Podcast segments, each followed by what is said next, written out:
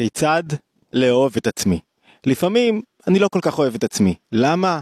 בגלל מראה חיצוני, בגלל מה שחושבים עליי, בגלל שאני יותר מדי מחשבן לדעת הקהל, בגלל שאני מפחד ממה שיאמרו עליי, בגלל שבאמת לפעמים יש לי איזה איבר שלא נראה כמו שצריך, או שלא חוויתי הצלחה, או מגוון של סיבות שבגללם אני לא אוהב את עצמי, ולפעמים אני אוהב את עצמי לרגע אחד, רגע לאחר מכן מרוחק, מנותק, מרגיש לא טוב עם עצמי, אני עולה לדבר ואני נשמע צורמני, אני לא אוהב את מה שאני אוהב.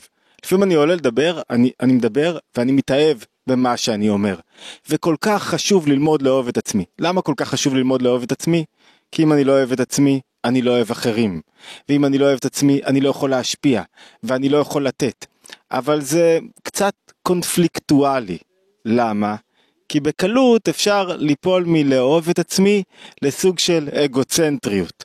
והרעיון הוא לא אגוצנטריות. השאלה של הסרטון הזה זה איך אני יכול ללמד את עצמי לאהוב את עצמי בלי ליפול לאגוצנטריות, בלי להיות מלא בעצמי, בלי להיות מלא אגו.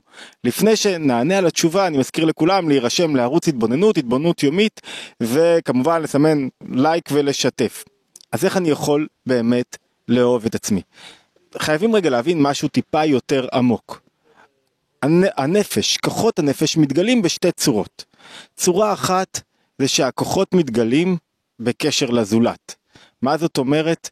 כל מה שאני עושה, כל מה שאני מרגיש, כל מה שאני חושב, קשור לזולת באופן כלשהו. חשוב לי מה חושבים עליי, חשוב לי להשפיע, חשוב לי איך רואים אותי, חשוב לי איך אני נראה, חשוב לי איך אני רואה אחרים, חשוב לי אסתטיקה. המציאות החיצונית, הזולת, אדם אחר, תופסים אצלי מקום ומשפיעים לי על התחושה. ולכן אני מאוד מושפע מאיך שאנשים אחרים רואים אותי. במקרה הזה, האהבה שלי לעצמי תלויה במה שאני חושב שחושבים עליי. וזה מאוד עדין, זה מאוד משתנה.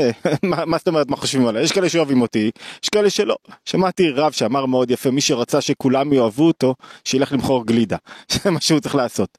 הדרך השנייה שבה כוחות הנפש מתגלים, זה לא על ידי כוחות שמתחברים לזולת, ושמציאות הזולת כל כך מורגשת בהם, זה נקרא גילוי העצמיות. גילוי העצמיות זה מושג מאוד חמקמק, שקשה להסביר. מה הכוונה בגילוי העצמיות? זה שאני מרגיש יותר את עצמי, אבל לא את עצמי האגוצנטרי. זה שאני מרגיש יותר חיבור לדברים מאשר מה דעת הקהל, מאשר מה שחושבים עליי, מאשר איך שרואים אותי, מאשר איך שהגוף שלי נראה או איך שהאף שלי נראה. מה הכוונה? דוגמה, שני אנשים יכולים ללכת לעבוד. אחד הולך לעבוד כי חשוב לו להוכיח את עצמו, שהוא טוב, שהוא מצליח, לא משנה מה הוא יהיה, איש עסקים, איש הייטק או, או בעל חנות. במה שהוא לא עובד, חשוב לו מאוד להוכיח את עצמו, שיראו שהוא טוב, שיראו שהוא מתקדם, שיראו שהוא משפר, שיראו שהוא ייתן איכות טובה, ולכן הוא מאוד תלוי בהרגשת הסביבה, באיך שהסביבה תופסת אותו, והוא מאוד מושפע מהסביבה, לפעמים גם בצורה נגטיבית, זאת אומרת הוא אומר לעצמו אני לא דופק חשבון לסביבה, הוא מאוד דופק חשבון לסביבה, מאוד חשוב לו מה הסביבה חושבת עליו, ולכן הוא צריך להביא תנועה כזאת שלא מחשבנת לסביבה. לעומת זאת, יש בעל עסקים, איש הייטק, בעל חנות, שהולך לעבודה לא בגלל איך שיראו אותו, לא בגלל כמה שיעריכו אותו, אלא למה? כי הוא מחובר לעצם הדבר. זה מה שהוא עושה. יש מורה שמאוד חשוב לה מה יחשבו הממונים ואיך רואים אותה, ויש מורה שמחוברת להוראה, מחוברת לדבר עצמה. היא מגלה את העצמות שלה בדבר. אני למשל יודע, כדוגמה אישית, נחמד לי אם יקנו 100 אלף ספרים, זה בסדר אם יקנו 50 אלף, זה טוב אם, אם יקנו אלף אני אתבאס, אבל אני לא תלוי בכתיבה לפי כמה אנשים יקנו ספרים. למה? כי זה מה שאני עושה, זה גילוי העצמיות. גילוי העצמיות גורמת לכך שאני לומד לאהוב את עצמי בלי קשר לדעת הקהל.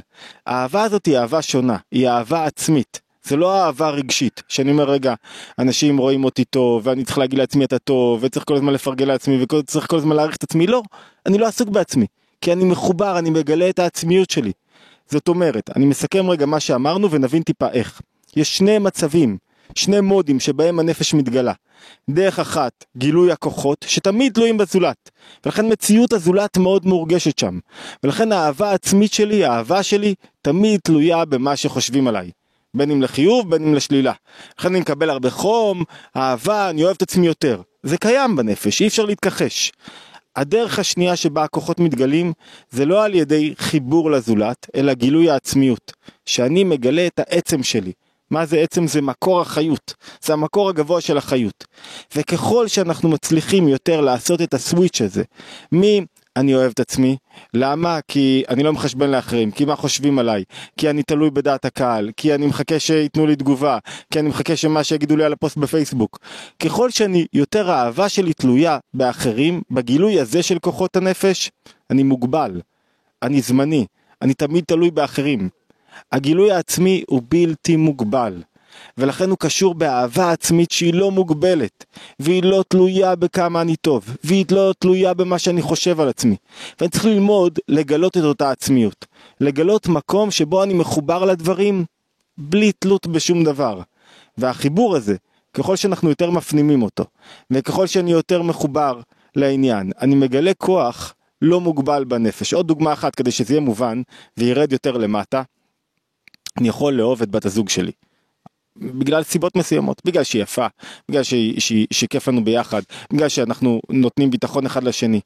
אבל אני אוהב אותה בצורה מוגבלת, לפי מידת האינטרס, או לפי הסיבה שבגינה אני אוהב אותה. יש אהבה שהיא אהבה עצמית. מה זאת אהבה עצמית? אנחנו מחוברים, זה, זה לא משנה בכלל איך אנחנו נראים, מה לבשנו, זה אהבה של חיבור שהוא לא מוגבל בשום דבר.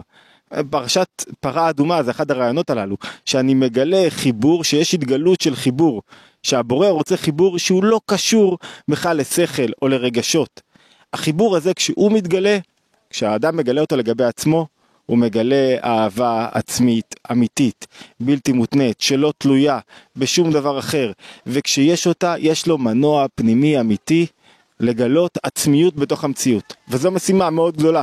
משימה לגלות את העצמיות, לגלות את האסנס שלי, את התמצית שלי, את החיבור האמיתי שלי בתוך המציאות. בהצלחה לכולם, אני מזכיר, התבוננות יומית, לוקחים מושג בתורת הנפש היהודית ומנסים להבין אותו בצורה מעשית, מוזמנים להירשם לערוץ ולשתף. להשתמע בהתבוננות היומית הבאה.